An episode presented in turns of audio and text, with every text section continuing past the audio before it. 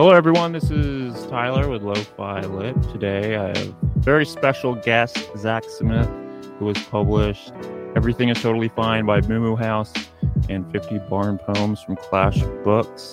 He is with back. Is it with Clash? Uh, yeah, 50 Barn Poems is Clash, yeah. Okay, cool. He is publishing Death Egg, and he helps with Back Patio Press with Cav Gonzalez. That's right. How are you man? I'm good. Yeah, I'm, I'm great. Thanks for having me on. I appreciate it. No problem. Thanks for coming to my reading that I hosted. Hey, thank you for for hosting. That was a lot of fun. I that was the I've only done a few readings and that was the second or third I've done online and it was a lot of fun. I enjoyed it. Why did you say yes? It sounded fun. No one invites me to these things. I don't know. Really? yeah, you think it's man. because you're seen as like a big deal? I hope not. Am I a big deal? Uh, Well, one, you're on other people with Brad Listi, and two, you're on Silverblatt. Like no one's on Silverblatt. You have to be like iconic to be on like Silverblatt.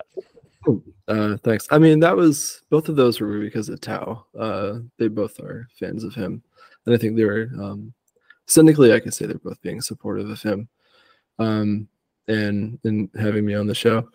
But uh, yeah, thank you. No, I mean, I I said yes because it sounded fun. I like doing readings. Um, I liked the other people that you invited on to do the reading, and Oh, thank you. I thought it would be fun, and it was. So yeah, I appreciate it. How was uh Silverblatt? It was really intense. Yeah. So Yeah. he uh he was so he's the host of um Bookworm, which was a, a really run, uh, long running uh radio show based out of LA, I think. And uh yeah, it was really it was a surreal experience because he's had like real massive people on it. Um and uh yeah, I remember I got an email from him because he's in California. So I got an email. It was like I don't know, 11 p.m. my time. Uh, I was in bed, and he's like, "Hey, um, you know, I got your book, and I'd like to have you on the show. Are you free for like a like a call just to like? I think he just does that to feel people out, you know." Mhm. Uh, and I was like, "Yeah." So I like ran to uh, the other side of the house in my underwear and like talked on the phone with him for like an hour uh, it was really intense. He's a really, really, really great guy. He's really nice. You know, he would, you know, because he's talked to so many people and he's got so much experience. Like, he'd be like, you know, what's a book that you just read that you enjoyed? And I'd just mention a random name, be like, oh yeah, and then he'd tell me some crazy anecdote about meeting that person.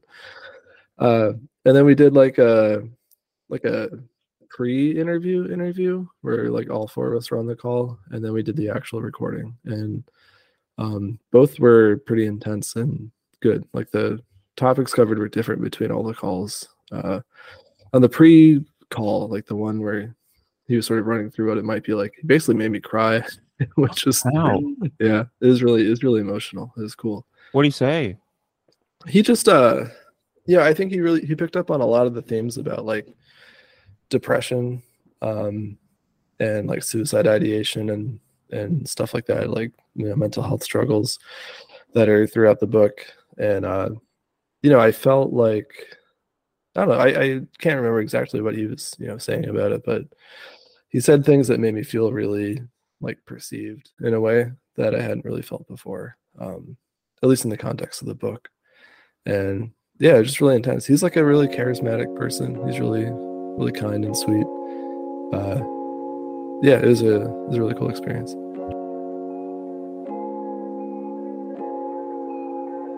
I'm fascinated by the writing here. I think of it as being very much like the Hemingway of his earliest stories, and I think his best ones in our time. It's the declaration of things that could not be said any other way, that usually don't get said. And your announcement at the end of the story that this, what we've just heard, is only one day in the thousands of depressive days that we spend as depressed people. Tell me, do you regard that depression as personal to you as a writer or a quality of the society that we're living in at this time? that's an interesting question. Uh, I guess if I'm being honest, that I always considered it a, a personal thing. I understand that, uh, and it's especially becoming more common now for people to talk about struggling with depression or uh, feeling certain ways. That it it still always, at least for me, felt like a very isolating experience where your conception of normal uh, exists outside of yourself, where it's something that you're isolated in or you sort of carry with shame, which I think is ironic because, like you point out, I think it's incredibly common.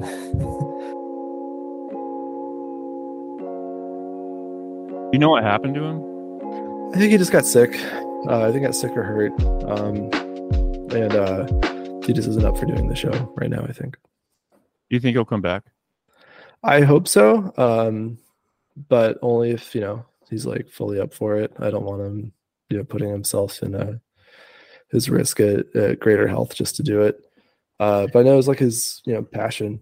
And did you ever see? I think there was like a YouTube video where someone went to his apartment or he invited someone over and they like filmed it wow. and you could see like just like the 10 million books in wow. his apartment. Yeah.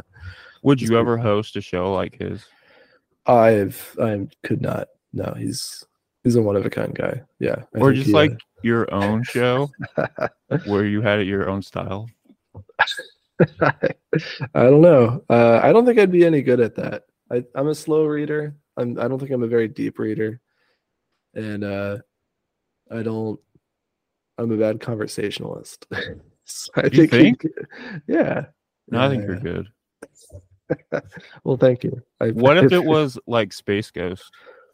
I liked that show. Yeah. Uh, man, I'd love it, it, where I would be Space Ghost. Yeah, you're like a superhero that was in space, and then you like fucked with your guests. I think that'd be a lot of fun. Um, you know, a while ago, when was this? There was a reading. It might have been from Misery Loves Company at some point. I remember I watched a reading where Graham Irvin did a he read some stuff. And he had this really good like late night talk show host monologue energy. And uh I felt really like manically inspired by that. I was like, man, he would he should we should reboot the idea of like an internet late night talk show and he'd be a really good host for it. So that's a similar thing. I I would probably I'd probably be I'd like to write for that, but not like be the face of it. Who would be like Okay, if you were the face of it, who would be like your sidekick? uh Cav. yeah, I don't know. I didn't think I have to think on it. I don't speaking know. of a, speaking of Adult Swim, do you think like in Death Egg, you know those Adult Swim like bumpers where they where they like have it between the commercials? Mm-hmm. Like those remind me of kind of Death Egg. It has a similar yeah vibe to it. Yeah, I think um I'm trying to remember because I haven't watched like TV in like I don't know a decade probably, but uh, I used to watch a lot of Adult Swim. That was really influential to my own writing. Uh, so I, was, I remember when it like started, it didn't exist when I was a kid, and uh, yeah, I try to remember they would have like this. They had a good tone to them, this good voice on those bumpers. It was sort of postmodern, and they had like a cheekiness to them, and uh, they would they're like little. I think they're similar to tweets or like mm-hmm. posting. Like they're a good mechanism for poetic experimentation in an un uh, in an atypical space. So I could see that similarity. Yeah. so what so. about this book that you because you solicited from Nathaniel and then he sent you these right and like what like you were like I need to publish this yeah, uh, you know, I think he he mentioned on his call with you that we've been talking for a while. So I think I'd been aware of him on uh on Twitter before we talked, and then I did the quarantine in the middle of the early lockdowns, and everyone was really bored. And um, yeah, he had he sent a good poem with a short title, but like the subject line in the of the email was really really long. It was like effectively his sort of long style uh poetry titles, and I was like that should be the title of the of the poem. Uh, you know, and then that felt like sort of the start of a like our friendship and was sort of couched in writing and editing. So that's been like an aspect of it. So we've talked about writing and stuff. And so I've edited uh, this collection without thinking of publishing it. Like I looked at it way back and also his short stories. Um, and you know, just gave like edits and feedbacks and encouragement and stuff. Uh, and so yeah, like for publishing, um, I know there's this whole rigmarole about like submissions and people trying to find places and solicitations and stuff. So I didn't I don't know if I would like I guess maybe in my head I hadn't thought of it as soliciting him, but more just like I knew the the book existed. I knew I liked it. I knew he was having a hard time finding a place that he would be you know satisfied with. And it was just around the time when I was starting to get back into trying to publish stuff um, as a publisher. And yeah, I thought like, yeah, let's just go for it. you know, I don't. So it, yeah, I, I mean, I liked the poems regardless of, of publishing them or not. I thought you know it was a great collection, and I think your original question is like, what about it spoke to me? I think what I really, I mean, everything we've published at Back Patio is pretty different. In some ways, there's like through lines through them, but everything's different. And I think what I like about it all is that it's there are things that like I've edited a lot of the books and given feedback and helped shape them, but I feel like each book is still something that I couldn't write myself or wouldn't be able to write myself. And part of the fun is trusting the author on things that like I don't even understand or like uh you know like I I trust there's a there's a logic there and I, I like feel the effect of it even if I don't fully comprehend it at the time. Um and this had that energy to it. Um so you know it's it's different from a lot of indie lit stuff because it has the more inscrutable poetry with a big P like line breaks. It's got a lot of simile and metaphor um, but a lot of really stark imagery. Um, but it's also, you know, imbued with this like, like the, it feels like a really contemporary pop culture, like effluvia. Like it's, you know, it's uh, like the mixing the banality of uh, like a shitty relationship or like looking at a dead crab on the beach with like shit from video games where everything is really intense and crazy and uh, like life or death because we're in this especially now i feel like you know so much of our pop culture is like anime is more popular than ever like with a really wide western audience everyone plays a bunch of video games and these are all like so so much of our pop culture is like space battles you know and like limit breaks and fucking super saiyan shit and it's just funny to me uh like putting that in contrast with our stupid daily lives. And I think his poetry captured that really well.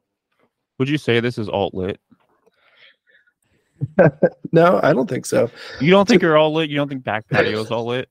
No, I mean, I don't know. Uh, I think everyone's got different interpretations of of all that stuff. To me, yeah, alt lit was like a time period uh, with just a few key players and a lot of stylistic stuff to it a lot of aesthetic stuff bound up in it, you know. Um,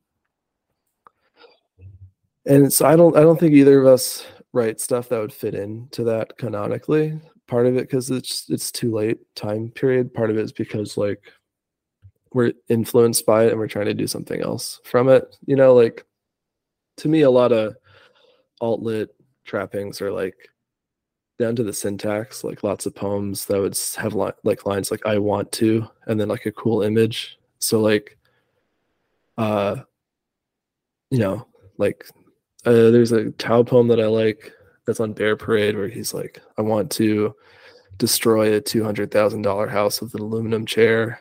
There's like a Sam Pink poem all about like I want to drop kick your face or something. Um, and so I think that was really common then and you can see it bubble up sometimes, but it always feels like a reference to that time period and those writers. Do you think maybe like you're, you're evolving the definition of what alt lit could be. I don't know. I don't. I don't think of myself as part of alt lit. I think But you were published by Moo House, and that's Yeah. like Tao Lin. That's like very alt lit. Like that's the center of it. yeah, but you know, time that was it was like ten years after the the sort of peak of it. Um, You refuse the. I don't refuse it, but I, I, I just don't. I honestly don't really think it, it fully applies. I mean, like, you know, I think there's a lot of stuff that, again, like uh, other people can disagree, but in my head, like alt that sort of like ended in I don't know 2017 or 2016 for whatever reason, and you know, there's stuff that came out after that that feels like if it had been published a couple years before, it would fit right into it. Like I, I go back to uh Calm Face by Bud Smith a lot. I think that's a great little book that is even in the the title sort of it feels like a reference to a neutral facial expression, which was a peak alt-lit image that Tao would use. And it's you know centered on this image of him almost getting hit by a bus and the bus driver has a calm face and he has a calm face. And it's that feels really alt-lit to me, but that was from like I don't know, 2016 or something. So It feels like it's mocking alt lit. Maybe. Uh could be. But So I, you- I unironically like it. Did you come up on like internet literary uh communities Not really. I mean, I don't what do you mean? like Twitter or like HTML Giant or no, I wasn't around for any of that. oh, Yeah. I uh but you knew Bear Parade. yeah, sort of like after the fact. Um I was peripherally aware of that stuff in I read Richard Yates by Tao Lin probably 2011 or 2012, like around when it came out. But that was because at the time I liked this web comic called Pictures for Sad Children, and the author had a blog. Um, and each post would include like uh mp3 you know or a book recommendation i remember once it was richard yates and i was like this looks like a cool book and i like you know um this artist and i like the the cartoon so i'm to trust the recommendation. And i ended up liking a lot. Um but i didn't do like a i didn't do much with that after that. I didn't like find everything online. I wasn't on twitter then. Um you know i was just living more real life in real life at the time, like finishing college and stuff. So I came to it sort of after the fact, maybe in like 2017. I started getting into reading more because I had been in grad school for a while and I felt like I couldn't do anything fun. And then when I was done, I was like, I want to read books again. I remember liking these Tao Lin books and um, just digging stuff up online and then going through and rereading stuff and reading Bear Parade and being like, oh man, this is still really good. And from there, yeah. So I wasn't Oh. like posting on the on HTML Giant or anything. How long were you in grad school for? Uh, I guess like four years, four and a half years. Oh, it's not that bad. That's not that long. Yeah, yeah, yeah. Typically. I was doing a PhD and then I dropped out. Like, Oh, you dropped out? yeah, halfway through my last year. Uh, why? I hated it. I was gonna kill myself. Yeah. Whoa. Are you serious? I was really depressed. Yeah, I was. I was in a really bad spot. Did you get Uh, just like disinterested in it, but you're like expected to like finish it, and that was like the pressure of that? Yeah, that's yeah. I think that was part of it. It was uh, there's a lot of pressure. It's kind of an intense program. There was a lot of uh, um, people would get like kicked out. Uh, like every year, one or two people basically be like asked to leave. Why? So it felt uh, I don't know. like for bad stuff, or like No, I mean just for or plagiarized? no, just like performance or grades or whatever, or like they uh, Oh. or they didn't like the advisors didn't like their topics they wanted to study. So they like, they kicked them out because they didn't like their topics. Basically, Wow, what a what dicks. yeah. I mean, so it was an intense, and like the process was you uh, take classes for like two years, and then you do uh, you write like a big paper, and then you do like an exam based on it, and then you do that a second time, and then you do dissertation. And so like the first two big papers have to have committees, and there's like a review and a deliberation and all this stuff. And so yeah, people would uh either of those papers like they might not like they might come out basically like being told that it's not at the snuff or like it's not a good topic and they shouldn't have done it. Uh, they should leave. And so that uh, put a lot of pressure on everyone. That filled everyone with a lot of fear. It's not a good environment. No. And uh, you know, I was just it felt uh it just felt difficult. And So um, So your topic was accepted though, but then at some point you hated it. yeah, I yeah, I made it through my first two things and then uh I was working on the dissertation and it just wasn't really like happening. wasn't really coming out. I didn't really know what I was doing. I felt like I didn't have a lot of direction. I didn't care that much. I just got really depressed. Um, felt like a lot of fear and pressure because, like, you know, part of that program was they're like old school in terms of not helping you find a job Oh. outside of going back into academia. And, you know, there were, uh, in that, in, in the subfield I was studying, there was probably like two job postings a year, you know, and probably like, I don't know, a thousand people every year applying to them. Oh. So, you know, I just felt like doomed. I didn't have any prospects. I didn't know uh, what I was going to do. You know, my, uh, I, I didn't like, I wasn't making any money doing the, the, the degree. And then I don't know, I just felt pretty doomed. Then I just like freaked out about it for a while. And then uh, eventually got a job uh, just in like an actual company outside of academia. Um, and then as soon as I could, I just left. I just like never like never emailed anyone ever again. Have you talked to anyone that you used to go to school with? Uh, a couple people. Yeah, I was close with a few people, and we we would stay in touch for a little bit. Yeah, but I haven't talked to them in a in a little while. But part of that is because I just I'm bad at staying in touch with people, and I'm bad at social media. Is there any interest in that topic that you're like studying, or is it like just completely dead to you? Yeah, it's pretty dead to me. I don't. Dang. What was like? Were there any kernels of excitement like very early on? Oh yeah, yeah, yeah. Oh yeah. I was super into it when I started. It was all uh yeah, I, sort of embarrassing. But I had a good friend um that I knew in college uh, who was studying the same thing. And then I went off to school and I remember like getting so excited about some of the classes I was taking. I would, I would write like handwritten letters to him. I would like write out like the theory and Wow. like diagrams and shit in my letters. Uh you know, so I felt inspired by a lot of it for a while, and I think it'll always be in my head. But it was like the process of trying to do, trying to do like the publishing, trying to do the research, trying to do like the, the whole grind of it is what sort of killed it. Would you ever like publish like in the future a book that was like your voice, but then sort of like linguistic stuff too? Uh, probably not. Um, No. just because I haven't thought about it in years. And yeah, for a while, I I thought it'd be fun to try to write like a textbook, like an introduction to linguistics textbook. But I mean, there's like a million of those, so I don't know. There's no point to it really. Or like you know those very beginning books that like you get in like intro to English classes and like high school and college because those are so boring. I feel like someone could like write a one that's at least a little interesting but still teaches you shit. Probably, yeah. There might be a market for that. I don't Yeah. know, but I, don't- I feel like I probably wouldn't be qualified for that. Do you do you diagram sentences?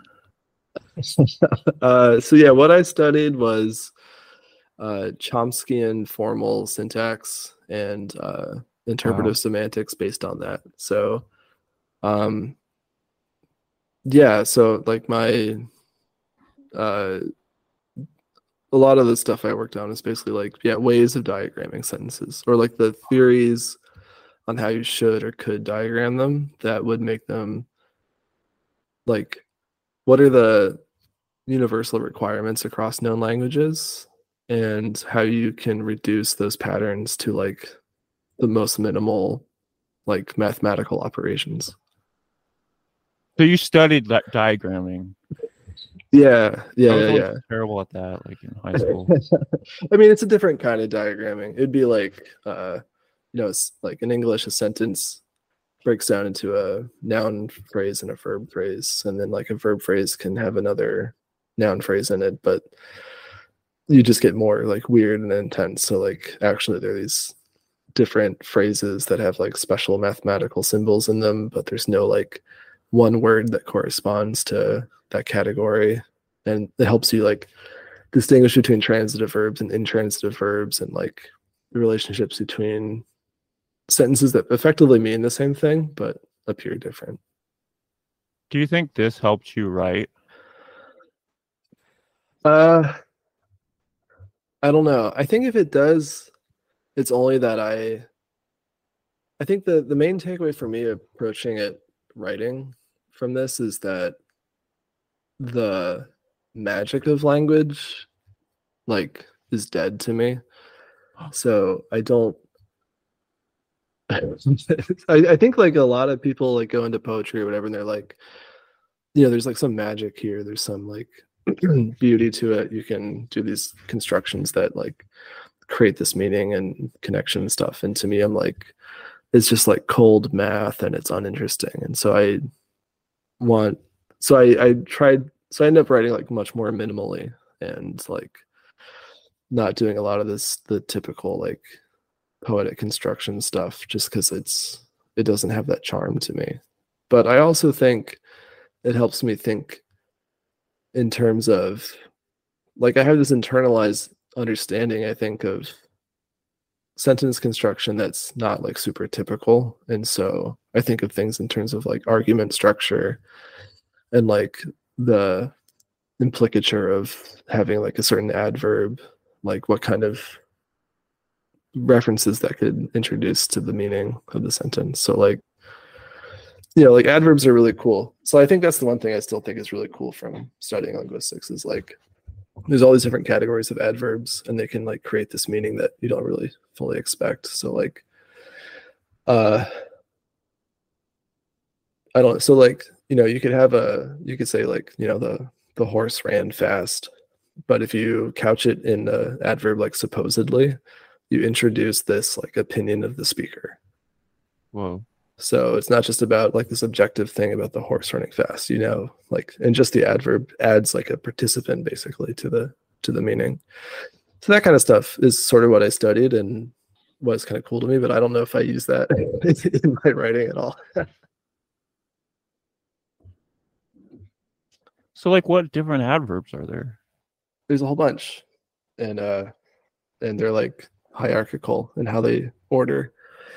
Uh I don't know them all but there's like um do they how are they different like hierarchies uh so there's stuff like like manner and place and time so which are pretty straightforward like fast and there uh and like um you know like quickly or last mm-hmm. week or whatever those are all sort of adverbial things but then there's like what i was studying were adverbs like easily mm-hmm.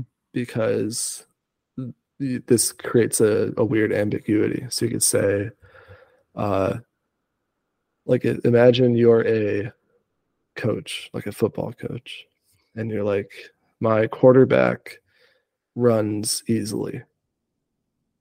So that could mean like the quarterback is physically capable of running well, and it's easy for him to run. But it could also mean that it's easy for the coach to make him run. Oh because so he has this like authority over him. Based on the perception of the how the readers interpret interpreting the language. Yeah, kind of. So there's something about the word easily that can introduce this like other meaning to the verb basically or like sets of participants in the verb that you're or the the act that you're describing and how that's related to stuff like it's easy to run or it's easy for the quarterback to run. So, if you were writing a piece of fiction, would you have two speakers speaking this and then have them confused about what's going on? I mean, you could. I don't know. I think that'd be a little uh, too meta. Yeah, it might be a little like silly. Um, yeah, but I I think it's it's just sort of like something that's fun to think about and then i think it can surface in different ways and i guess maybe like in my story collection it happens sometimes with um, person so like you can it was fun for me in that collection to play with writing a story that's effectively in uh, third person the whole time but then if you just add an I pronoun in the last sentence, it changes the Oh, meaning yeah. of the entire story. Everything, yeah. Yeah. and so that's related to this idea of like scope, which means like uh yeah, how like words or sentences influence one another in the order of them. And there's like things about the given language where one word or construction can't scope over another one, but sometimes they can. And so in like a whole story, you can play with that like embedding of ideas just by the order like the the freedom you have to put things in a certain order can change the impact of the story. I think you should be a teacher and like teach this shit. Thanks. I mean, I was a I was a teaching assistant for a little bit, uh, for for a few semesters, and it was. Or you could do like a YouTube thing or YouTube series where you like teach this stuff because you still like it, you still have a passion for it. I guess. I guess. I don't know. It doesn't sound too fun. We just have to not care what the audience thinks. We gotta make it fun. You could do it with like music or something. Yeah. Yeah. Yeah. I don't know. I I sort of like feel like I came of age before the whole YouTube craze, so it's not like where my brain goes anymore. I feel like the era now is like if you have a passion about it, you should go on TikTok and like get a bunch of Oh yeah, product placement because you can teach people about whatever. But point at stuff like yeah, Yeah. yeah, yeah, yeah, yeah. In a different era, I'd probably do that. But for now, I'm just, uh, I'm just gonna sit on it. I guess talk about it in podcasts and bore there you people. go. So with Death Egg, okay, can you list some ways that you've gone about uh promoting it? Because you wrote about it on your blog. Yeah, sure. Um, we've done both traditional and non-traditional means. I think for independent and small press publishing, it's a fine line because if you try just to do traditional means, you most likely will alienate the people who like you because you're weird um, and an alternative to literature. uh, and then but then if you try to get too weird then people feel like you're not trying hard enough or like um Wait, what do you mean? well i think like you know it's it's like a traditional way of promoting would be to like reach out to a bunch of press. Mhm. like what i could have done is email like mailed a copy of it to the washington post right? And i know that there's a zero percent chance that anyone at the washington post would review it um, for a variety of systemic and institutional and money related reasons. Uh, but i could do that and then you think of that as a scale like new york times washington post are at the top of the scale and then like the lowest part of the scale is like uh yeah like someone who does a podcast on Like this? like like this yeah, Yeah. like i could have i should put you on a list and send you books next time i do No. I don't like people sending me things because I already have things in my brain, and it's like someone wants me to look at their book, and like I'm already Right. focused on something else. I'd rather like be interested into it and then contact right person. then I have like this responsibility to like say nice things to it. Because like, what if I Mhm. don't like it? I want to say something nice about it. exactly and that's totally reasonable and that's really normal right and so that Mhm. makes it difficult to be like well i have a responsibility to the author to try to get press and promotion for the book so i should get the book to as many like fucking indie lit podcasters as i can but that that means i'm going to put if i email it to like six people four of them might feel un- uncomfortable about it because they might think i'm just trying to you know they might not like the book they might be too busy they might you know want to do something else may not like me like whatever. Uh exactly like that's a and so that's this part of this given like this tug of war basically like how do i help nathaniel feel like i'm trying for him versus just being a pain in the ass to other people and then that's you know then you look wherever like you know local press uh regional press internet press um podcasts book review sites whatever people who post on goodreads. So like for small press stuff especially this level like so much of the traditional avenues for promotion are completely shut off that there's no point in like trying it. So you got to try to find like so a lot of people say just fuck it i'm not going to do any of that i'm just going to rely on word of mouth and like twitter and instagram and i'll sell like 30 bucks 30 bucks um or rely on the author to do whatever. And some people convince themselves that they can just that they'll, they'll they should mail a copy to the Washington Post or whatever, Wow. waste their waste their time and money. Uh, or you can try to find a happy medium. And so every book we do, it's a different, you know, it's a refinement of it, and you learn some stuff, and you, you know, decide some stuff's not worth it, some stuff is. So like I have this rough list of, you know, like if I go in to do another book, uh, whatever that will be, that we publish through Back Patio, like based on every experience I've had so far, I'll probably have a refined list of how I should go about promoting it. Uh, but I think like at this level, the biggest impact is not taking yourself seriously and having fun and making people laugh Mhm. because we, you know, I think uh, as much as I maybe in private will talk shit about them, inside the castle is a press that makes really weird, experimental, weird looking books. But they had a really good tweet recently where they're like, an alternative in the art scene should not just be a shittier version of the mainstream. Like, Mhm. if you're running a small press, and I agree with this, I think like it's pointless to try to publish, I don't know, young adult fiction that's just too shitty to get published by the normal presses that do young adult fiction. Like the ecosystem we inhabit is to publish books like Death Egg or Liver Mush or stuff that uh, probably, you know, not because of quality, but because of like just the aesthetics of it or the content of it would never get taken seriously by a, a press that's like grant funded or whatever. But didn't you get Nate or Nathaniel uh like something in the paper? Like he's gonna do an interview in the paper. Yeah, yeah. So that's the thing. Yeah. So I've I felt like I should try to do some local outreach. So I um found like I emailed his. So he lives in the same town where he went to college. Um, Yeah. So I emailed the college newspaper, and they never responded. I emailed a local public broadcast TV channel, and they blocked my email address. Wow. I emailed a local radio station and they ignored me.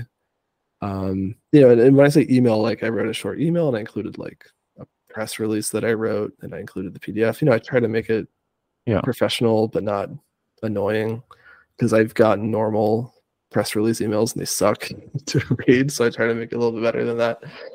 Uh and base and then I reached out to some local bookstores, you know, and uh so part of it is the difficulty of just finding what those venues could be and getting their information and figuring out how to contact them and then reaching out with the right stuff. And then out of everyone who you hear back from and we heard back from one bookstore downtown they wanted three copies which is great. Not complaining about that. That's kind of funny. Wait, they Uh, just wanted three? Were they like put it on a shelf? Yeah maybe. Hopefully. I think it'd be great you know probably in the do you think they wanted to read shelf. them? what Do you think like the owner and like wanted to have three of them to read?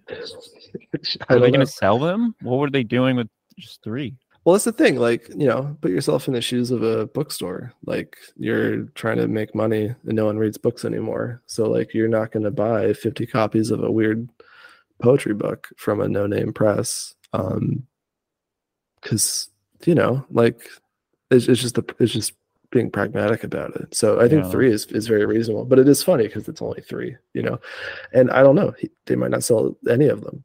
Uh, or maybe they sell all three and then we ship them more. I don't know what's going to happen. So yeah, we heard back from one bookstore and this. Um, I don't know if it's a newspaper. I thought it was a blog, to be honest. Might be a blog. Maybe it's like a free weekly or something. Um, but you know, the person seemed nice and enthusiastic. And then someone else reached out uh, to get a review copy, like independently. And then I, yeah, we sent it, and then I never heard back from them. But that wasn't like a local thing. You know, that's just like I don't know, some person on the internet. Uh, so yeah, you can do all this outreach, but then like what uh you know, just the sheer numbers of it, like the sheer investment versus the return for this level of publishing is like almost nothing. Did you ask Tao Lin to do anything? Uh he just bought one, which is nice. Oh. Um yeah, he's just supportive. I uh you know, I try not to I don't want to be the kind of person who leverages friendships and relationships for like petty promotional or monetary gain like that. So he blurbed liver mush, but that was because Graham like asked me to reach out to him, like as the publisher to get a blurb. Uh, if Nathaniel had asked me for the same, I would have done the same. But um, you know, I don't want to put people in a position where they feel uncomfortable about having to do something because of our relationship. You know, I, I think like uh I try to be respectful of that distinction. So uh but I don't know, he might like it. Maybe he'll put it in his uh reading log. Um I think he'd like it. Do you think there's like should be stores that specifically sell the types of books that you're putting out? or like indie within like internet indie stuff? Uh yeah, I don't know how well they would do. yeah, I don't know. I I did so yeah. Part of why I started the Flat Dog distro big cartel. Oh, you run that? Yeah, yeah, yeah. Okay. That's that's the storefront for my utility closet that has a plastic bin full of books and stickers. Wait, what? Yeah, it's just Your utility closet? yeah. That door Oh, cool. behind me, there's a plastic tub that's got like I don't know, hundred books in it, and uh, some crap, uh, and some bubble mailers. Um, but so I originally started it because I had this idea. I think sort of what you're alluding to, where like as a comparison for, um, I, I try to think of things in terms of like small record labels that I have a lot of love for. And a lot of these places, you know, they put out like a record or two a year, but then they also function as distribution hubs for other record labels that they're friends with or they like or whatever. Um, and so it's like there's a gap in that for small press publishing because if you think about it, like, uh, I don't know, pick like a random person, like Homeless, the author Homeless. He's got a book on Expat. He's got a book on House of Vlad. He's got a book on uh, Pile, and a book on Clash. Right. So he's got four books, um, four different presses, mostly small, uh, either print on demand or like really small um, batch presses. But there's no website aside from Amazon. Even that doesn't work because Expat's not on Amazon. There's no website where you can just buy all four at once Oh, right? So it made sense to me, conceivably, just have a website where, if for some authors, regardless of who put out the book, you could just buy all their books at once and just have that grow naturally based on like the network of people. But I didn't really implement that too much with this. That was just sort of the initial idea. So like there's a Kurt book bundle that is like the one example that like I think we have one bundle left, but you could buy Good at Drugs, you could buy his um, split chapbook with Barracuda, you could buy his chapbook that was on Cellfuck, I think. Uh, so you could buy like all, or in his chapbook on Bottle Cap. So you could buy like all three things plus a sticker for one go. So if that's what you're describing, I think that should exist. I tried to do it a little bit, but I didn't try that hard. but so you know, like, yeah, do you does someone get paid a little bit more or less because it's going through your channel? yeah so that's the other like difficulty about it like um you know i think the the main reason not the main reason but one of the reasons book distribution is difficult and book placement is is because of the economy of scale and prices so bookstores um generally will only stock your book uh wherein they pay um like 40% to 50% of the cover price. So Death Egg is $14. Most bookstores, if we were to work with them through a distributor, they would say, I'll buy 10 copies for uh, like $6 each. Um, and if the cost to print the book is $3, that means the publisher gets $3. The bookstore gets, you know, the difference between 6 and 14 or whatever they actually sell it at. Maybe they don't sell them and they have to put them on super sale. You know, they only make a dollar a book.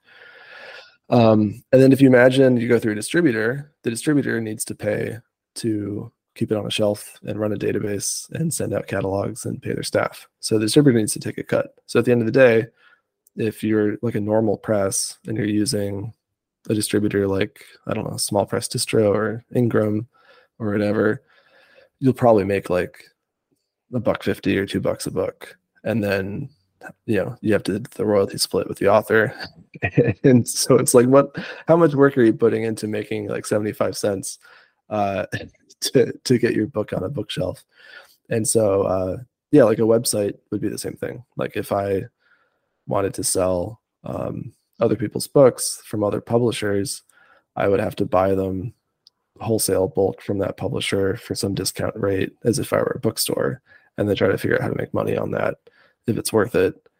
Um, so that's probably not why I super I've scaled it up too much because ultimately I'd have to have a bunch of books that I might not sell at all and I might lose a bunch of money. So when you liked Death Egg, do you go to do you go to Cavan and like ask him like, oh, do you like this or not, or can he like say no, we're not going to publish that? uh, yeah, so the history of back patio is kind of weird and interesting. The current status is that basically I did everything for Death Egg. Um, oh, it's yours now. Yeah, uh, oh. at least for now. I mean, so the history of it is back in 2018. Cavan was editing for a website called Soft Cartel. He was the fiction editor, but he didn't run the whole website, and he got bit bitten by the small press publishing bug and he decided to publish a book through Soft Cartel, which was The Ghost of Mile 43 by Craig Rogers. Um, and at the time, I was friends with Cavan because I had submitted a story to Soft Cartel and we hit it off and just talked over email. And at the time, I wanted to learn how to make books. that is an exciting prospect. I also got bitten by the bug. So I helped him sort of do some of the business stuff and logistics to getting that book made. The book ended up actually being the death of Soft Cartel because the guy who ran the website didn't part it was part of the reason, but he didn't like one the move to making books and he didn't like um, some of the people who ended up being published on the website because this was like post Trump, like everyone's mm. afraid of fascism era. So uh, I don't know if you have any experience like editing for websites, but like I have no idea who these people are who are submitting stuff for the website, right? And if you like the poem, you want to publish the poem. So, but for a while you do that, and then someone would show me like, I can't believe you published this person because they've, I don't know, they kill dogs, and you're like, I don't know, I didn't know that. So that kind of happened, and they closed Soft Cartel, uh, and then so Cavan started Back Patio as a website for web submissions, sort of in that vein, and then he wanted to expand it to books pretty quickly thereafter so he did photographs of madness by alec uh, fugate and i helped some of the logistics on that and found the person to do the cover.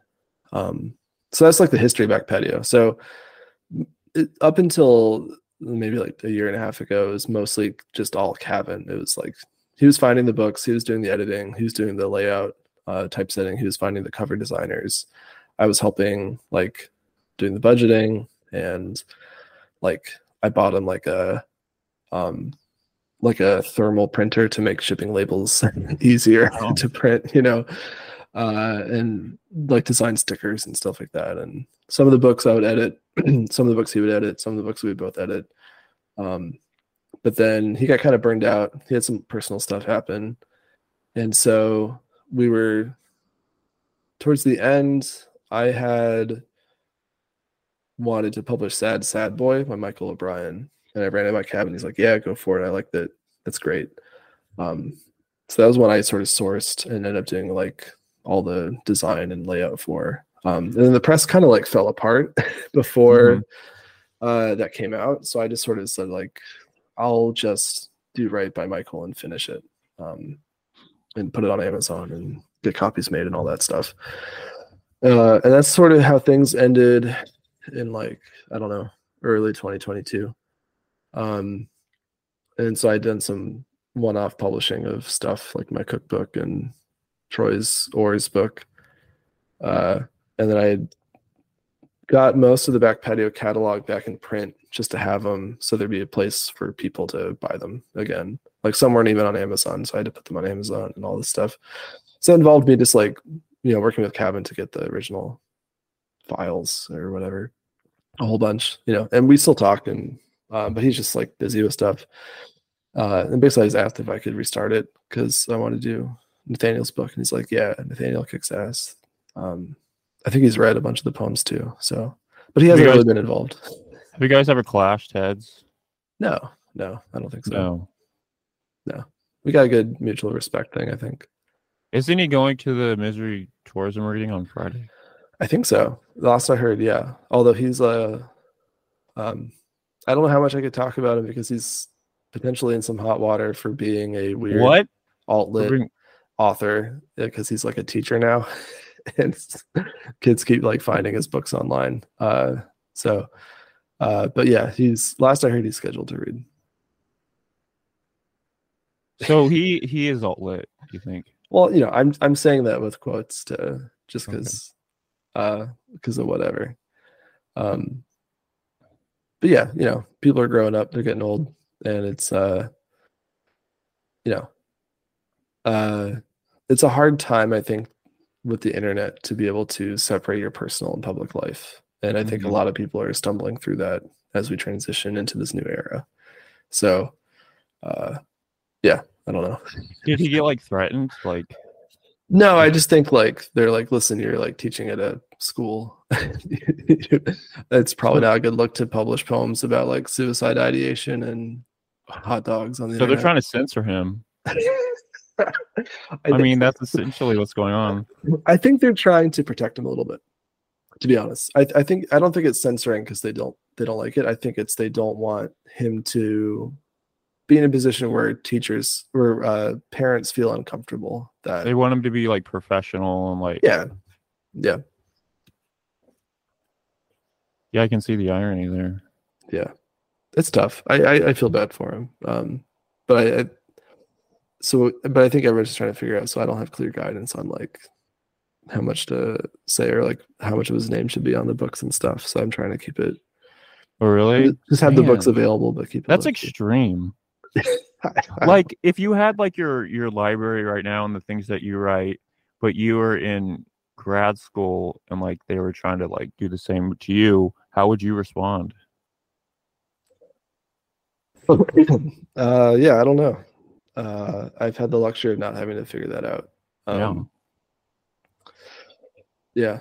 I don't know. I mean i don't again i don't think it's malicious. I think it's just more like well yeah i know but it's it's still like the man is trying to silence you from like writing the way that you write I mean, no one's like- saying he can't write. I think I think the like the reality of it is he should just like I mean, if he were still writing and publishing, I don't think he's written too much lately, but you know, if that were still his passion and he was still trying to put out books, I think he, the reasonable thing is just to use a pseudonym and you know, just sort of separate your personal and public life as much as you can.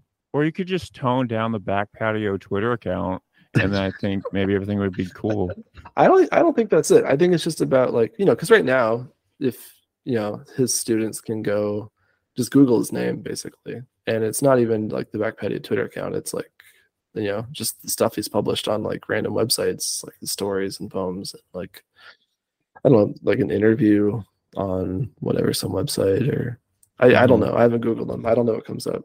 well i know like his his interview with uh the fuckboy guy that, that that was like taken down like you can't even find it oh, the podcast? yeah Yeah, I think Sean took down a bunch of his old episodes after the whole drama wave. but he took down Cav's I mean, yeah, I don't know. I don't know if they're still buds or not. I don't know if they talk. did they get into a fight I don't think so. I just think it was a it was a weird it was a weird event and a lot of people got emotional about it. And a lot of people decided to do things publicly or privately that um so yeah i don't know. I think i think like i mean but i also think a lot of people just try to stay out of it. You know i didn't want to get involved. I, kevin didn't want to get involved. I think this sam pink thing? Yeah yeah yeah. Oh i don't think that was that big of a deal but i guess it was I mean, it was like a big deal for people like in the scene at the time. It feels like there's a lot of, you know, there was a lot of like uh questions of authenticity and influence and Well, like, I thought, like- versus Sam Pink inspired this kid, and then this kid like kind of wrote like Sam Pink, and like Sam Pink got bad about it. I mean, that's the like that's the that's the Sam Pink angle of it, basically. And we don't really know the Sean angle of it. So hmm uh, I actually just started reading Fuckboy. I started reading it last week. Um, and you know, I don't I don't really want to weigh in on on all I stuff, liked but- it. I thought it was a good book. Yeah, I think it's pretty compelling. I don't think it's uh I don't think it's a Sam Pink ripoff. Um, no, not at all. I think it's pretty It's in the context. Yeah, I mean it's it's a it's a unique book. Yeah, I think in the context of the rest of the book, I mean the book is mostly about like Sean feeling like a piece of shit, not knowing who he is, and relying on the kindness of strangers and people in his life to teach him about the world, and also relying on books and authors to teach him about how to be an author. And so he talks about Sam Pink as much as he talks about like Karl Ove Knausgaard and like Mhm. less than he talks about Sheila Heti. Uh, you know, he talks about like I don't know a whole bunch of books in the, and his skin flaking off. yeah, and it's also just like a normal big press book with you know all this like relationship drama and stuff. Uh, but yeah, I mean, I, I don't think it's the Sam Pink ripoff based on my read of it, but I could see why someone in Sam Pink's position would feel upset by it, especially if you didn't actually read the whole thing, which is what this sounded like. Um, and at the time, you know, like I remember when Sean would start publishing stuff online, um, and no one knew who he was, and you know, like he published stuff that ended up being in the book and some stuff that wasn't in in the book or some stuff that had been edited differently. So I think he had like uh you know, he had like a story on some website that at the time was formatted to look a lot more and sound a lot more like a Sam Pink story. Oh, But um if that ended up in Fuckboy, then I think it'd been edited pretty drastically to change. But also that's not unique. Like a lot of people, you know, write like Sam Pink. a lot of people Yeah. publish stuff like him. A lot of my favorite books just, you know, are in that same vein.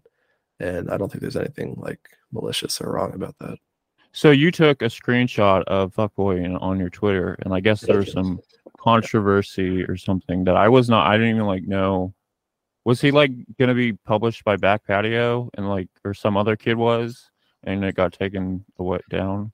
Uh, no, I mean, all I, uh, I just took a picture of a page where he talks about this other uh, Yeah. writer, uh, who has a website, um, and that that's like a whole other story that's unrelated to Back Patio. And in the book Fuckboy, he talks about this other writer who at the time used the name Savage Child, spelled with a K in the child part, who wrote and tweeted about his experience having a book that was going to be published by Dostoevsky Wannabe, which was a small one of the Oh yeah. print on demand presses with like cool book covers. Mhm. But he had some sort of psychotic break and like tweeted a bunch of regrettable stuff and they dropped the book. And he got upset about it, as you know, I imagine anyone in his position would be upset about it. And Sean had seen that and in the context of fuckboy that inspires him to sort of think about like toxic masculinity and i don't know whatever he- whatever he thinks about for like a, a few chapters uh so that was like a real thing that happened and my personal interest in it is that the savage child guy like was briefly obsessed with me and hated me and would talk a lot of shit about me on the internet Why? that's an even longer weirder stupider story Wait, what happened? uh, the context of that was Neutral Spaces. The website started a few years ago, and when it started, there was a chat room component that might still be active. I don't think I'm posting there anymore, but it was pretty I active. post- I posted in there. Okay, there you go. You keep it alive. Yeah. But for I don't know, like a couple months, um, it was super active, and a lot of people uh, would pop in and were involved, uh, and people would talk about like you know discourse of the day stuff about online publishing, um, and I was like in the discussion trying to grapple with my thoughts about places that, like I mentioned, like would end up publishing people who uh, you know, like probably weren't the best people or had Yeah. like political views I disagreed with or whatever. Um, and there are like some presses that would court it more than other presses. Um, and I don't even remember. There's some piece that some story that I thought was really stupid. I was probably talking about that. But this guy, like I guess, was lurking in the chat and had convinced himself that we were talking about him when we weren't. Uh, At least I wasn't.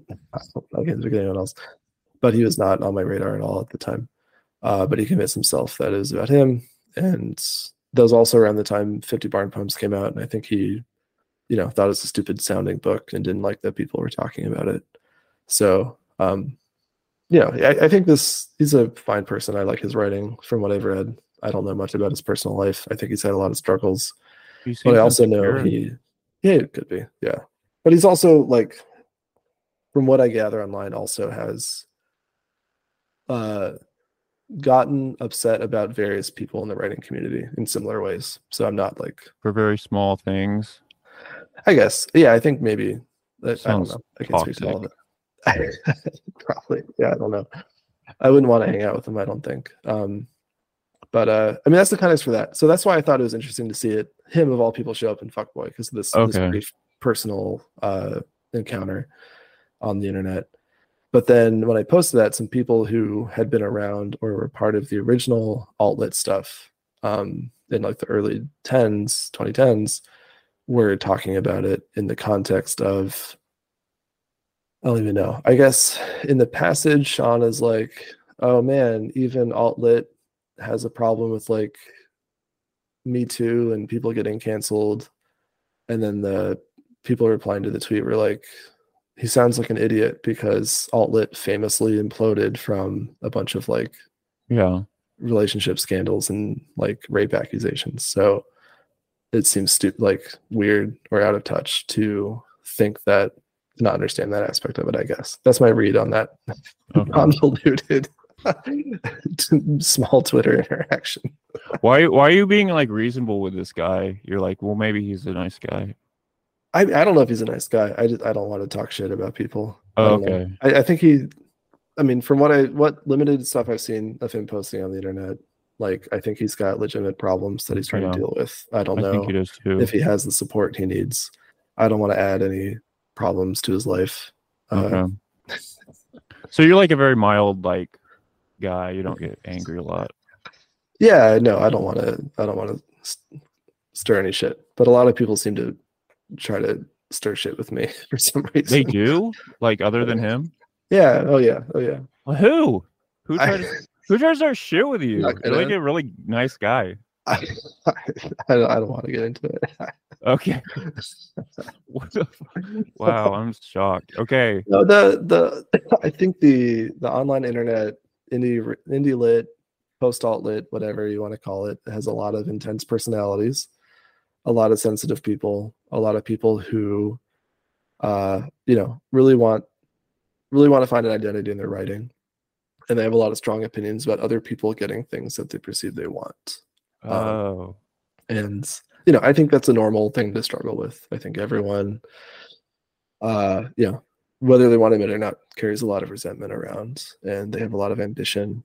And it can be hard if you see someone who you perceive as like a lesser artist or less in like um yeah whatever. A- person getting things that uh you want for yourself or you don't think they deserve or and this could be like pu- being published in a certain place or like getting a certain number of engagement on your tweets or whatever you know it could be Mhm. anything. And i think a lot of people struggle with that. And i think people have a hard time communicating uh, directly. And and i think there's a lot of like people just with straight up mental illnesses who probably don't get the treatment they need and they Yeah. just live on the internet you know. So i mean i don't i don't yeah i don't want to get into it. I'm not i don't hold Okay. any like deep resentment or dis you know dislike with a lot of people. I just try to but i've learned to keep a lot of people at a distance for Yeah. reason. Are there, were there any people that you thought you'd be friends with, but then they started freaking out? Uh, I guess, yeah. I mean, I think early on I was more naive and I would try to connect with people um, on the basis of liking their writing or seeing some similarity in, uh, you know, trying to make friends, I think, basically, in the context of writing. And it can get complicated when, you know, some people can be pretty like, you know, everyone's got different morals and ethics and points of view. So a lot of people see like people being friendly or trying to make friends online in an art scene and cynically view that as them trying to like uh you know jerk people off to um to promote themselves or get things that they want or you know people like you know project a lot of cynicism onto it or like um people think they're going to be taken advantage of. I think that was part there's an aspect of the sam pink sean thing where i think like you know there's probably this sense of here's a person who's trying to be friendly who's trying to like promote me trying to have me on his podcast but at the end of the day he turned that into a big payout for himself. And there's a lot of skepticism built into that right? Like Wait, who thought that? I think that's part of the Sam Pink like essay where he's Oh, like, okay. you know, here's this guy talking about my book, interviewing me on his podcast, um, blah blah blah, you know, acting like an indie writer guy, but the whole time he's secretly getting an MFA at like Yeah. Columbia or whatever, and gets a big book press. So you know, people get skeptical of people who are friendly online or Yeah. who try to like, you know, network or like interview people or uh, solicit people or run. I mean, like websites. Success though, like that, like that Sean Thor Conroe had. That's just like luck and like timing and all these different elements. To think that's just like it's from an interviewer style or something. I don't know. There's so much more to like.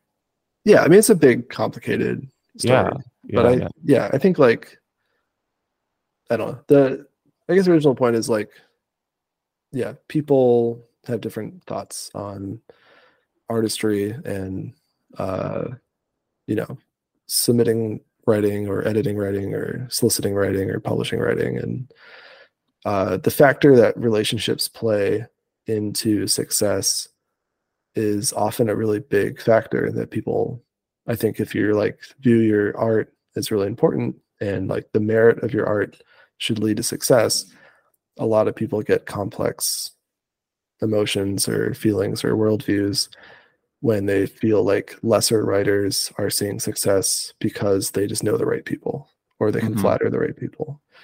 So stuff like that um and you know some people just have clashing personality types. Some people are more prone to skepticism. Some people are more naive.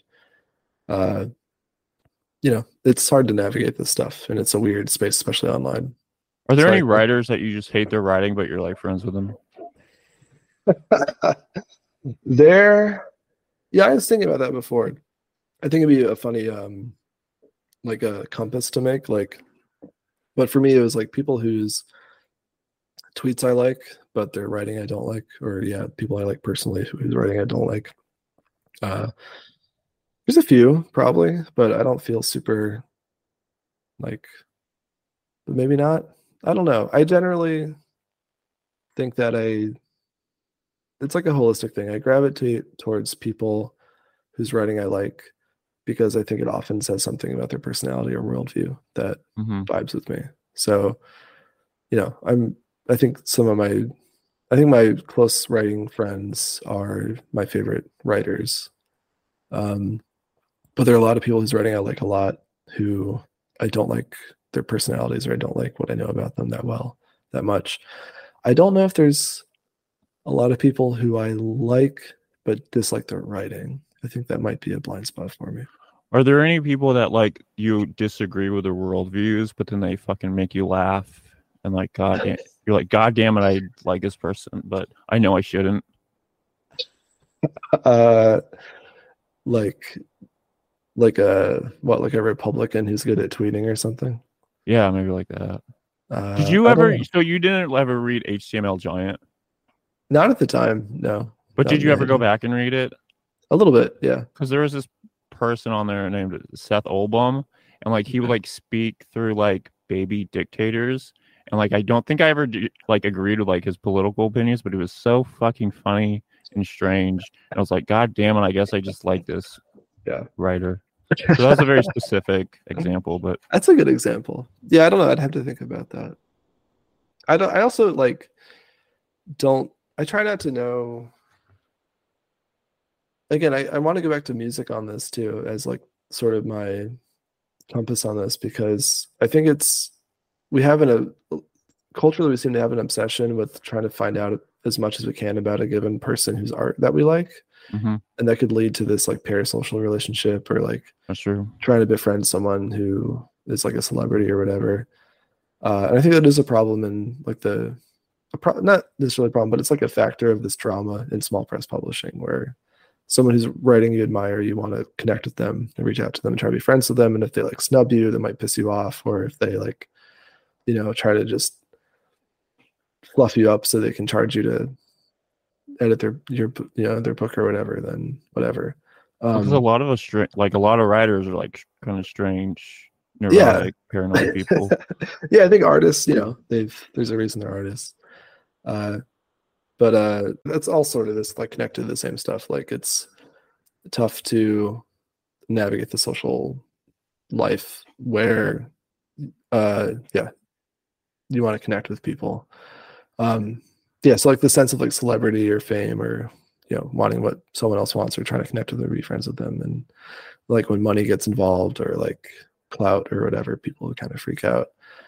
Uh, what were we talking about? I want to Do get back think- to that. It's a, it's fine. Do you think to yourself that you're like famous and like you get paranoid or like think like someone's trying to contact you to get something from you? No, I don't think so. Um, Not yet. I You're on don't- Silverblatt, I think. I, I mean, I guess so far, I don't know. Everyone seems pretty genuine with me, and I try to be genuine with people back. Um, uh, yeah, I guess I'm I'm lucky that way. No one's tried to like fuck me over on anything. I think. Um, but also, I, I again, I try to keep a lot of people at a distance, so maybe I haven't let like a whole lot of people in. But uh, it, it hasn't been a problem for me so far. And again, I don't think I'm like I don't think I'm big deal shit. I'm just I'm just a person. Would you ever use your name to promote like Death Egg? Like you're like Zac Smith's going here to something. And so I'm doing here. So I'm doing now, right? yeah, that's true. I didn't even think of that. Well, are you going to Uh, be at the reading on Friday? Uh, I'm not gonna read, but I'll I'll probably sit in on most of it. Yeah, Yeah, I was at the Josh Sherman one and I got really drunk. You got drunk there? Oh yeah, Good. and we like start. I started yelling at Josh.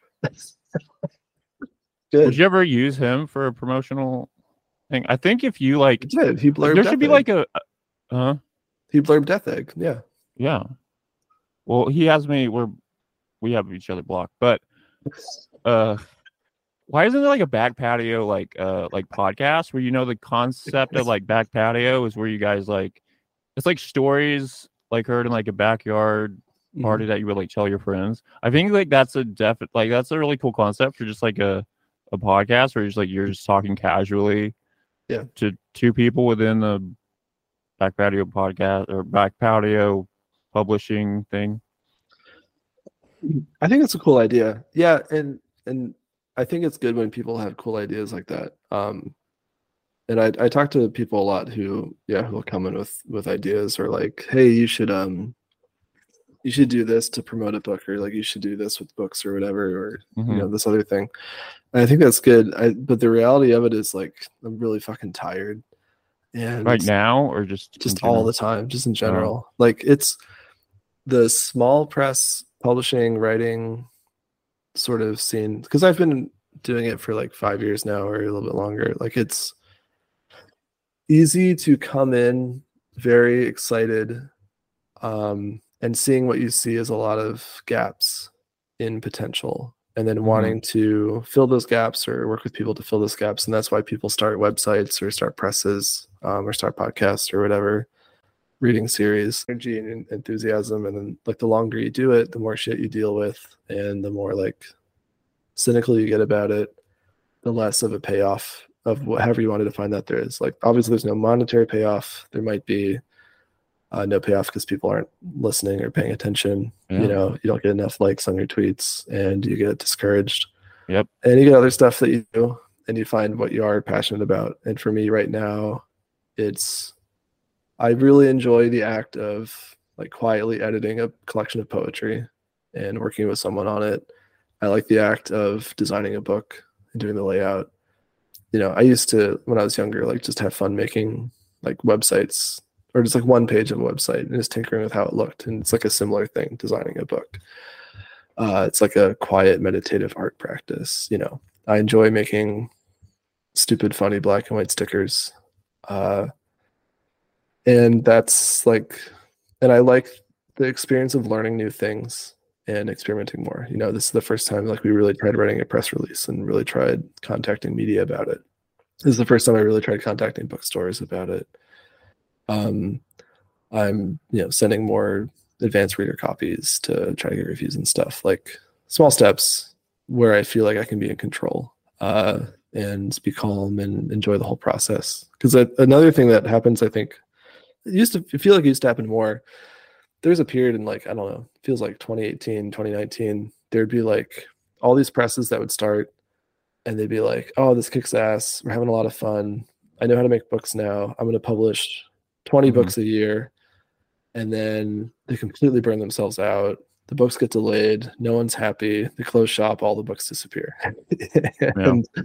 So i knew going into working with Cavan on back patio i was like listen i know you're really excited right now but look at all these other people around us fucking this up like you got to stick to like four books a year max and even that's pushing it and you know the most crazy year was when we did three books and that was right when the pandemic was happening and we just put them all out at the same time and that was like a you know, it was a lot of work and it was really hard. Um, we've only put out 11 books total. Isn't that what happened with civil coping mechanisms? That they, they just kept putting out books and wouldn't even like take the time to promote one to the Probably. other?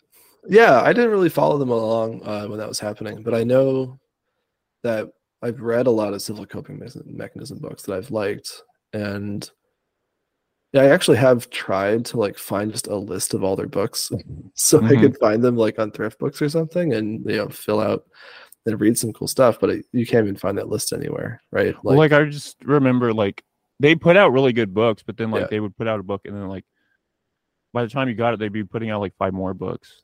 Yeah. Yeah. Yeah. And that's, you know, uh I don't know much about how they operated or or, or who was involved, but it was you know, Seidlinger. Uh, oh, okay. But yeah, I think like I wouldn't be surprised if part of it's like, well, I'm trying to make money doing this, and mm-hmm. there were like real offset print run books, and there's some logic to make a really big catalog and make a lot of books, and you'll make money. Like there's some print on demand presses that just put out fucking whatever, and they do zero effort, zero design, whatever. They put out chapbooks, they put out kids books, they put out whatever. And mm-hmm. their business model is just if I publish enough things, if I publish like 200 books a year and each book sells 10 copies and I make uh, 50% of the royalties as publisher for those copies, that means I make two bucks a book. That means I make, you know, 20 bucks a book. And if I do 200 books, like that's worth it for doing very little work. Yeah, some people have that business model. That's a good um, hustle. Maybe, but then you know you kind of don't do right by the authors. I think so. Yeah. You know, there's all kinds of things you could do, and I could shit talk whatever. But for me right now, like the most fun I've had in the publishing side is just quietly working on like one book at a time mm-hmm. and making it feel unique and editing it and doing the design and working with a person on it and like uh just seeing what happens when it comes out. Does it kill your creative like energy to like create a presser and like send it out to like TV stations or colleges, and it's like you don't hear anything back, and you feel like that time is wasted, or uh, yeah, I mean, yeah, it's it's similar to uh, you know, similar to like the submission grind mm-hmm. for writing, right? Like it's not good to be it doesn't feel good to be rejected but is it worse because you're trying to like support someone you know you think is good and like you're putting out their book yeah uh but I also know it's not like personal. Like I, I knew going into it to not expect much. You know, the the fact that anyone responded at all, I think is great. Like that's more than I could ask for. Do you like to do marketing with like your friends and like do silly shit? Like I liked when like Graham Irving and then like Nate and then Troy James Weaver, they're all like fighting with each other yeah. on Twitter. I think that's really fun and entertaining and it gets people to look yeah yeah i mean that's yeah it's fun for everyone and I, I think that's part of the fun of independent publishing is that you have that freedom right like if you know going into it that you're not going to sell a whole bunch and you don't need to please anyone who's giving you a grant and you don't need to please any shareholders and you know all that pressure is lifted you can just have fun with it and set your own terms on it Uh, and if that sells more books, then like more power to you. But it doesn't even have to. Like the fun should be the number one thing for, Mhm. and I treat it as such. Like, you know, um, I like just as someone who consumes content on Twitter, I hate reading earnest, unironic posts by people promoting their book. I just be honest about it. Like I don't like people saying that they're thrilled to whatever, or you know, to to tag people and use hashtags and make those little promotional pictures of their book, like standing on a field of like Photoshop bullshit. What if like, it's other readers who do that? what do you mean? What if it's other readers who are like trying to promote the other people and it's Yeah. unearnest and unironic? You hate that? Well, no, no. I do no. that like all the fucking time. No, I think that's good. I mean, that's no, a cool. You can like not like my. No, no, no. I'm not. I, I just didn't understand your question. I think at first, but no, Oh. I think like that's good. Like I unironically will talk about stuff that I love too. Like I think that's good.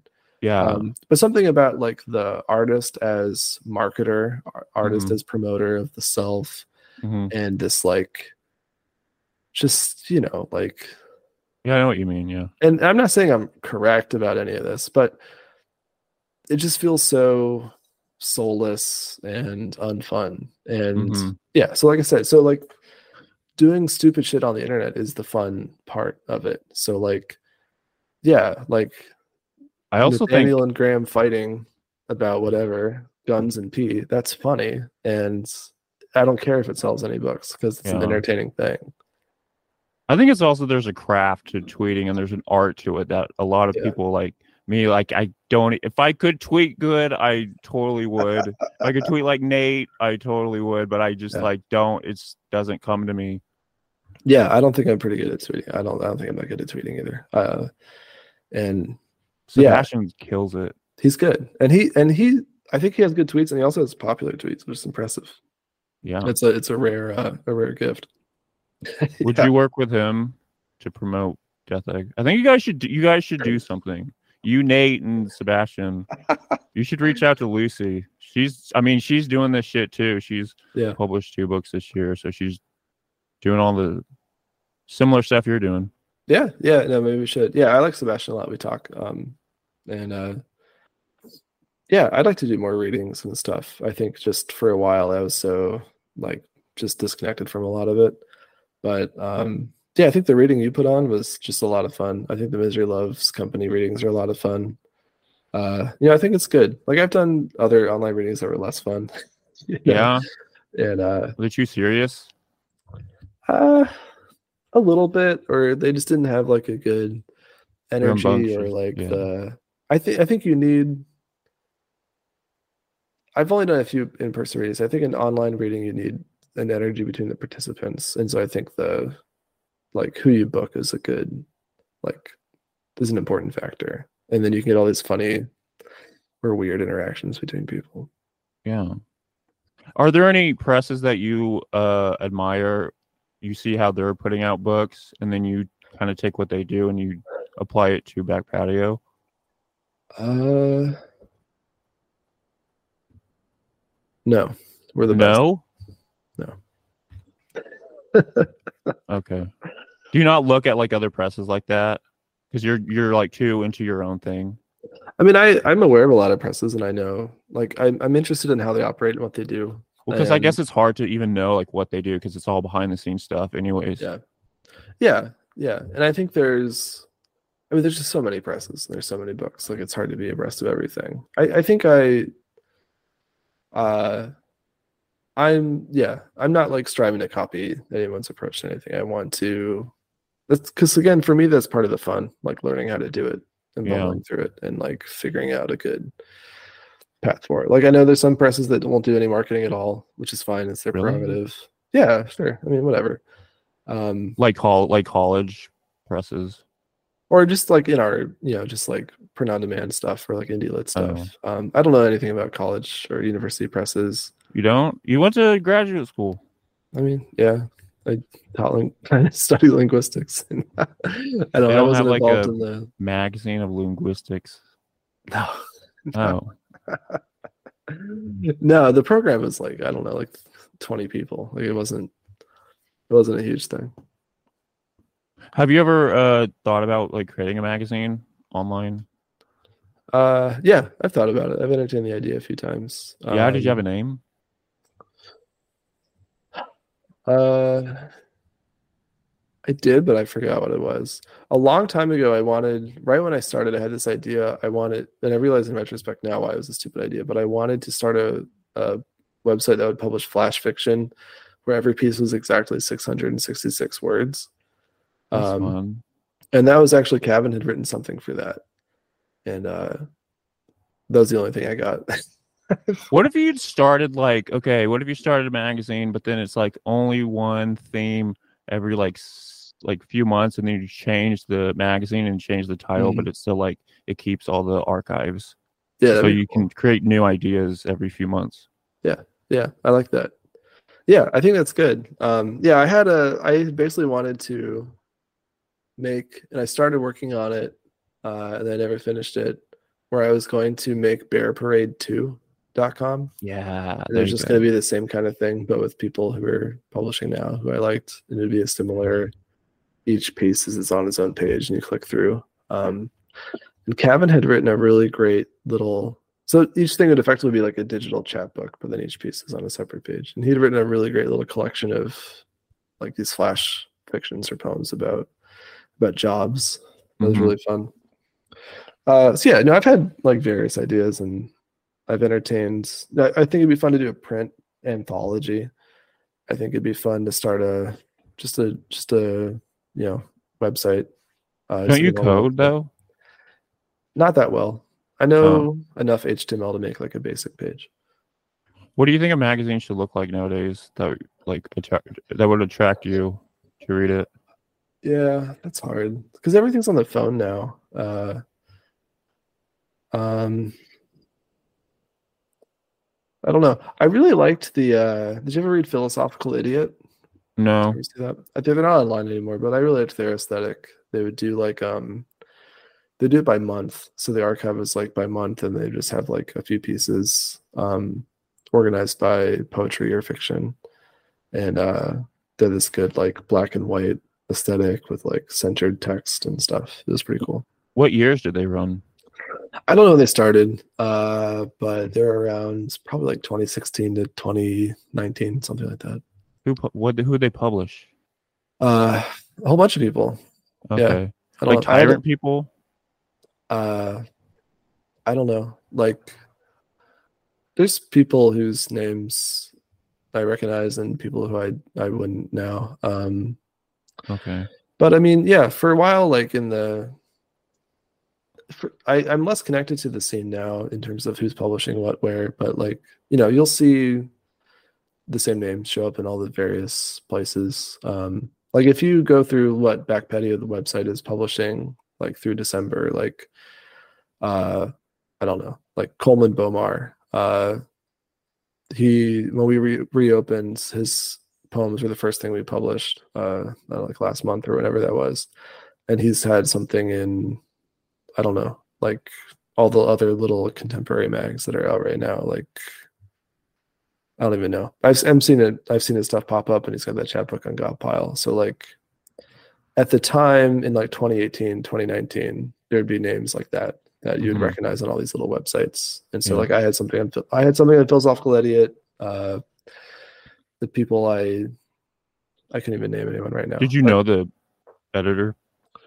i got to know them a little bit uh we talked kat was pretty involved in the neutral spaces chat that i mentioned back when that started uh but i don't really know brendan that well i never really talked to him Did you ever meet uh Gian Carlo No. Tyrant? no no no Did you know him? No, I I had like three direct messages with him back when I was trying to um, find a publisher for everything. Is totally fine. Did he like consider it? He said I could email it to him, and I did, and then he never responded, which Did I took he as a rejection. No, uh, I mean he died a while after. It was my understanding is basically, you know, he would tell he would encourage people to send him stuff, and he would read whatever, and if he really liked it, he would respond within a day, and if he didn't want to publish it, he wouldn't respond. How do you Which feel? I think is a good approach. I think it's a good approach. Yeah. I don't I think it's you know, you can get so many submissions for stuff, especially if you get some notoriety that sending rejections is a pain in the ass and people love to get angry at you when you reject mm-hmm. them. So it's worth it. I'm just like- feeling good right now because I sent him a fan email once, and like within the day, he like responded and said it was like a really nice email. that's great. You should feel good with that. He seems like Yeah. a good guy. Yeah. Yeah, I He love was- all the books he published that I've read. Did you see how they would he would come out with books like every just now and then? Yeah, yeah. Yeah, I always like that. yeah it's i think uh yeah i think he had a good he straddled that line of Yeah. Publishing progressive literature and doing things on his own terms but then also still getting some good press and like good distribution. How I, long there do aren't you- really any presses like that right now. How long after uh Death Egg being published are you gonna like keep trying to promote it and stuff? uh that's a good question. I don't know. For a little while until we get bored of it. Yeah. yeah i don't know I, I was actually just thinking about that now i was like i should probably try to promote some of the older books now um but i guess part of it is that putting together this reading this friday is getting some of the people from uh from the from the back catalog like in front of a new audience Why, why do you guys? I guess I should let you go pretty soon. uh, But yeah it's getting late why? Uh, I always want to ask like why the pre-orders? Why do you do pre-orders? Uh, yeah, that's a good question. So there's a couple of reasons. Uh, so back patio books, we don't do fully Amazon print on demand. We do like we use a separate printer, and then it keeps catalog on hand. Um, so pre-orders are good for one measuring interest. So like for the t-shirts. So when we went into it, I wanted to do a t-shirt book bundle. I had no idea how many t-shirts to make. Uh, I just put a number up and said, we'll cap it at this number if we hit it. If we don't, whatever. If I did just a normal order, I would have to figure out how many shirts to make and pay for them up front, and then um, either not have enough or sit on 50 unsold shirts, you know, and Mhm. lose like 400 bucks. Wow. Uh, and so the same thing could apply to books. So, and you know, like I, th- I think it's especially if you're printing like a batch of books, like a pre-order is good because it makes the money much more easy, where you Mhm. don't need as much upfront cost. So th- there's a, like making books is really expensive and really annoying. Uh, there's like a lot of these weird things that go into it, depending on how like what level you want to do it. But you know, if again, like if it costs you three bucks to get per copy of a book, um, you know, and you just say, hey, we're opening orders, and they trickle in, you know, like let's say you get 20 orders the first week. You're like, okay, so either I should have ordered a large number of books or too few books to begin with and spend all that money, and I have no idea how many people are going to order them. Uh, but with the pre-order, you could say like, okay, I know that after two weeks, I've got 50 orders. I can order like 80 books and probably be good for a while. And I have the pre-order money that I can use to buy those books. you know, Mhm. I don't your upfront expenses is much lower with pre-orders. So you just use that money to buy the stuff. Okay, cool. Yeah, it's you- like a it's like a practical, pragmatic business thing. How much Um, money have you made? uh You don't have to say. I was just. No, that's fine. Yeah. So like when I decided to when I talked to Cavan about restarting back patio press uh, and got his support for it, the status was um, you know, we buy ISBN numbers or ISBNs for each book. And you can buy one ISBN for like something stupid like 150 bucks. Or you could buy 10 for $295. Mhm. So when we started, when Cavan started back patio, I went in with him and we split the uh, the 300 bucks for the first 10 ISBNs, and then we used those all up. So to do Death Egg, I bought another 10. So going into it, I knew I'd have to buy the ISBNs. I'd have to print like the proofs, um, which if you're printing an individual proof, you know it could be after shipping like up to like seven or eight bucks per proof. Uh, and then I have to buy like the mailers and shipping for the arcs and all this stuff. So when I restarted it, I gave myself a business loan of five hundred dollars, and I was like, I'm just going to take five hundred of my personal dollars, put them in this separate checking account, uh, and then like you know buy the ISBNs and buy the proofs and order promotional stickers and mailers and all that stuff. Um, and uh, the and so we've done all the books. I bought 40 shirts. I uh, bought an ad in a magazine for a little under 200 bucks that I haven't paid for yet. They haven't invoiced for me that for me yet, um, but I know how much it's going to be. Um, I've sent some books to bookstores that haven't paid the invoices yet on those, so that'll like change things. But right now I have four hundred dollars, so I'm behind about a hundred. Uh, but uh, yeah, Oh, you like- back? So I'm in the whole hundred bucks so far. Oh, that's not bad. I mean, yeah, it's yeah. So, I, but I have to pay another two hundred for the ad, but I'm gonna get another like one fifty from bookstores, and I still have like twenty five shirts that I hope to sell. Um, to make a couple bucks per shirt, and then uh, but then I have to, you know, I'm like out of a lot of my stickers. I need to order probably some more copies of like Watertown or whatever, you know, like. hmm I mean, it's like I'm not, you know, I'm not making any money. Banking it, man. I, and it's not about the money for me, and I'm happy to be transparent about it. Like I, I want to just, I think it's good for these books to exist, and I want people to buy them and read them and have them available. So, yeah, it's a, it's a hobby. It's something for me to do, and Mhm. um, if it breaks even, that's that's all I could ask for. If I don't break even, it's like whatever. You know, it's really easy to lose a lot of money doing this too. Like Oh, back yeah. when we were doing liver mush, uh, um, Cavan ordered like a hundred books with the wrong cover. Oh no! Oh my god! Uh, yeah, you know, and like um, he uh, you know, like you know, stuff. spe- sp- special editions exclusive? Yeah, I forget what happened. I think we sent them to Graham, and Graham just gave them to people. Um, and uh, you know, I had to like we had the initial run of liver mush shirts that were all in Florida, and then Cavan couldn't get them to me, and people didn't get their original orders, so I had to like get new ones made. You know, and, like Wow. so like all told, Back Patio Press has probably lost like a thousand dollars, but Just uh, on shirts? just on everything. Yeah, Okay. just whatever. Would which you, if you could go back, would you not order the shirts? No, the shirts are great. I'm glad we made the shirts. I love my liver mush okay. shirt. You're very we- positive. we ended up selling all the ones that I had made. Um, You keep so- things on the positive side. I, I think it's important. It's a cool shirt. I mean, I designed the shirt. I'm happy for people to wear it. We, uh, I forget how many we originally made, but when I was trying to take things over to help out Cavan, like I don't know, like maybe like ten people hadn't gotten their shirts, and so I ordered like I don't know thirty from the printer, uh, Mhm. hoping to just fill those and then um, you know sell the other twenty just to make it like worth shipping up here. And we ended up selling them all of you know like one one shirt like every two weeks. Some Nice. person. Yeah. So I'm hoping for the same thing for the Death Egg shirts, but they're uh yellow shirts are probably harder to sell. Okay, I guess I'll let you go. But like, how long? How long do I have to wait before I invite you back? Uh whenever. I'm Three- happy to talk to you. I like talking Three months.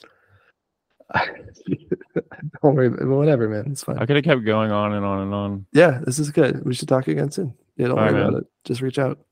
All right, thanks. Thanks for coming on, man. It was awesome. Of course. Thank you. I hope it didn't bore everyone, but you know, I'm happy to No. talk about this stuff. And I if anyone has any questions, they can reach out to me. Uh also happy to keep talking to you, man. It's been good. All right, thanks. Thank you. Have a good night. You too, man. Bye. Bye.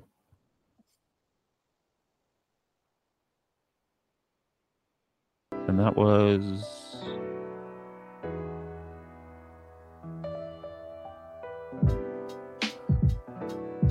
Zac Smith.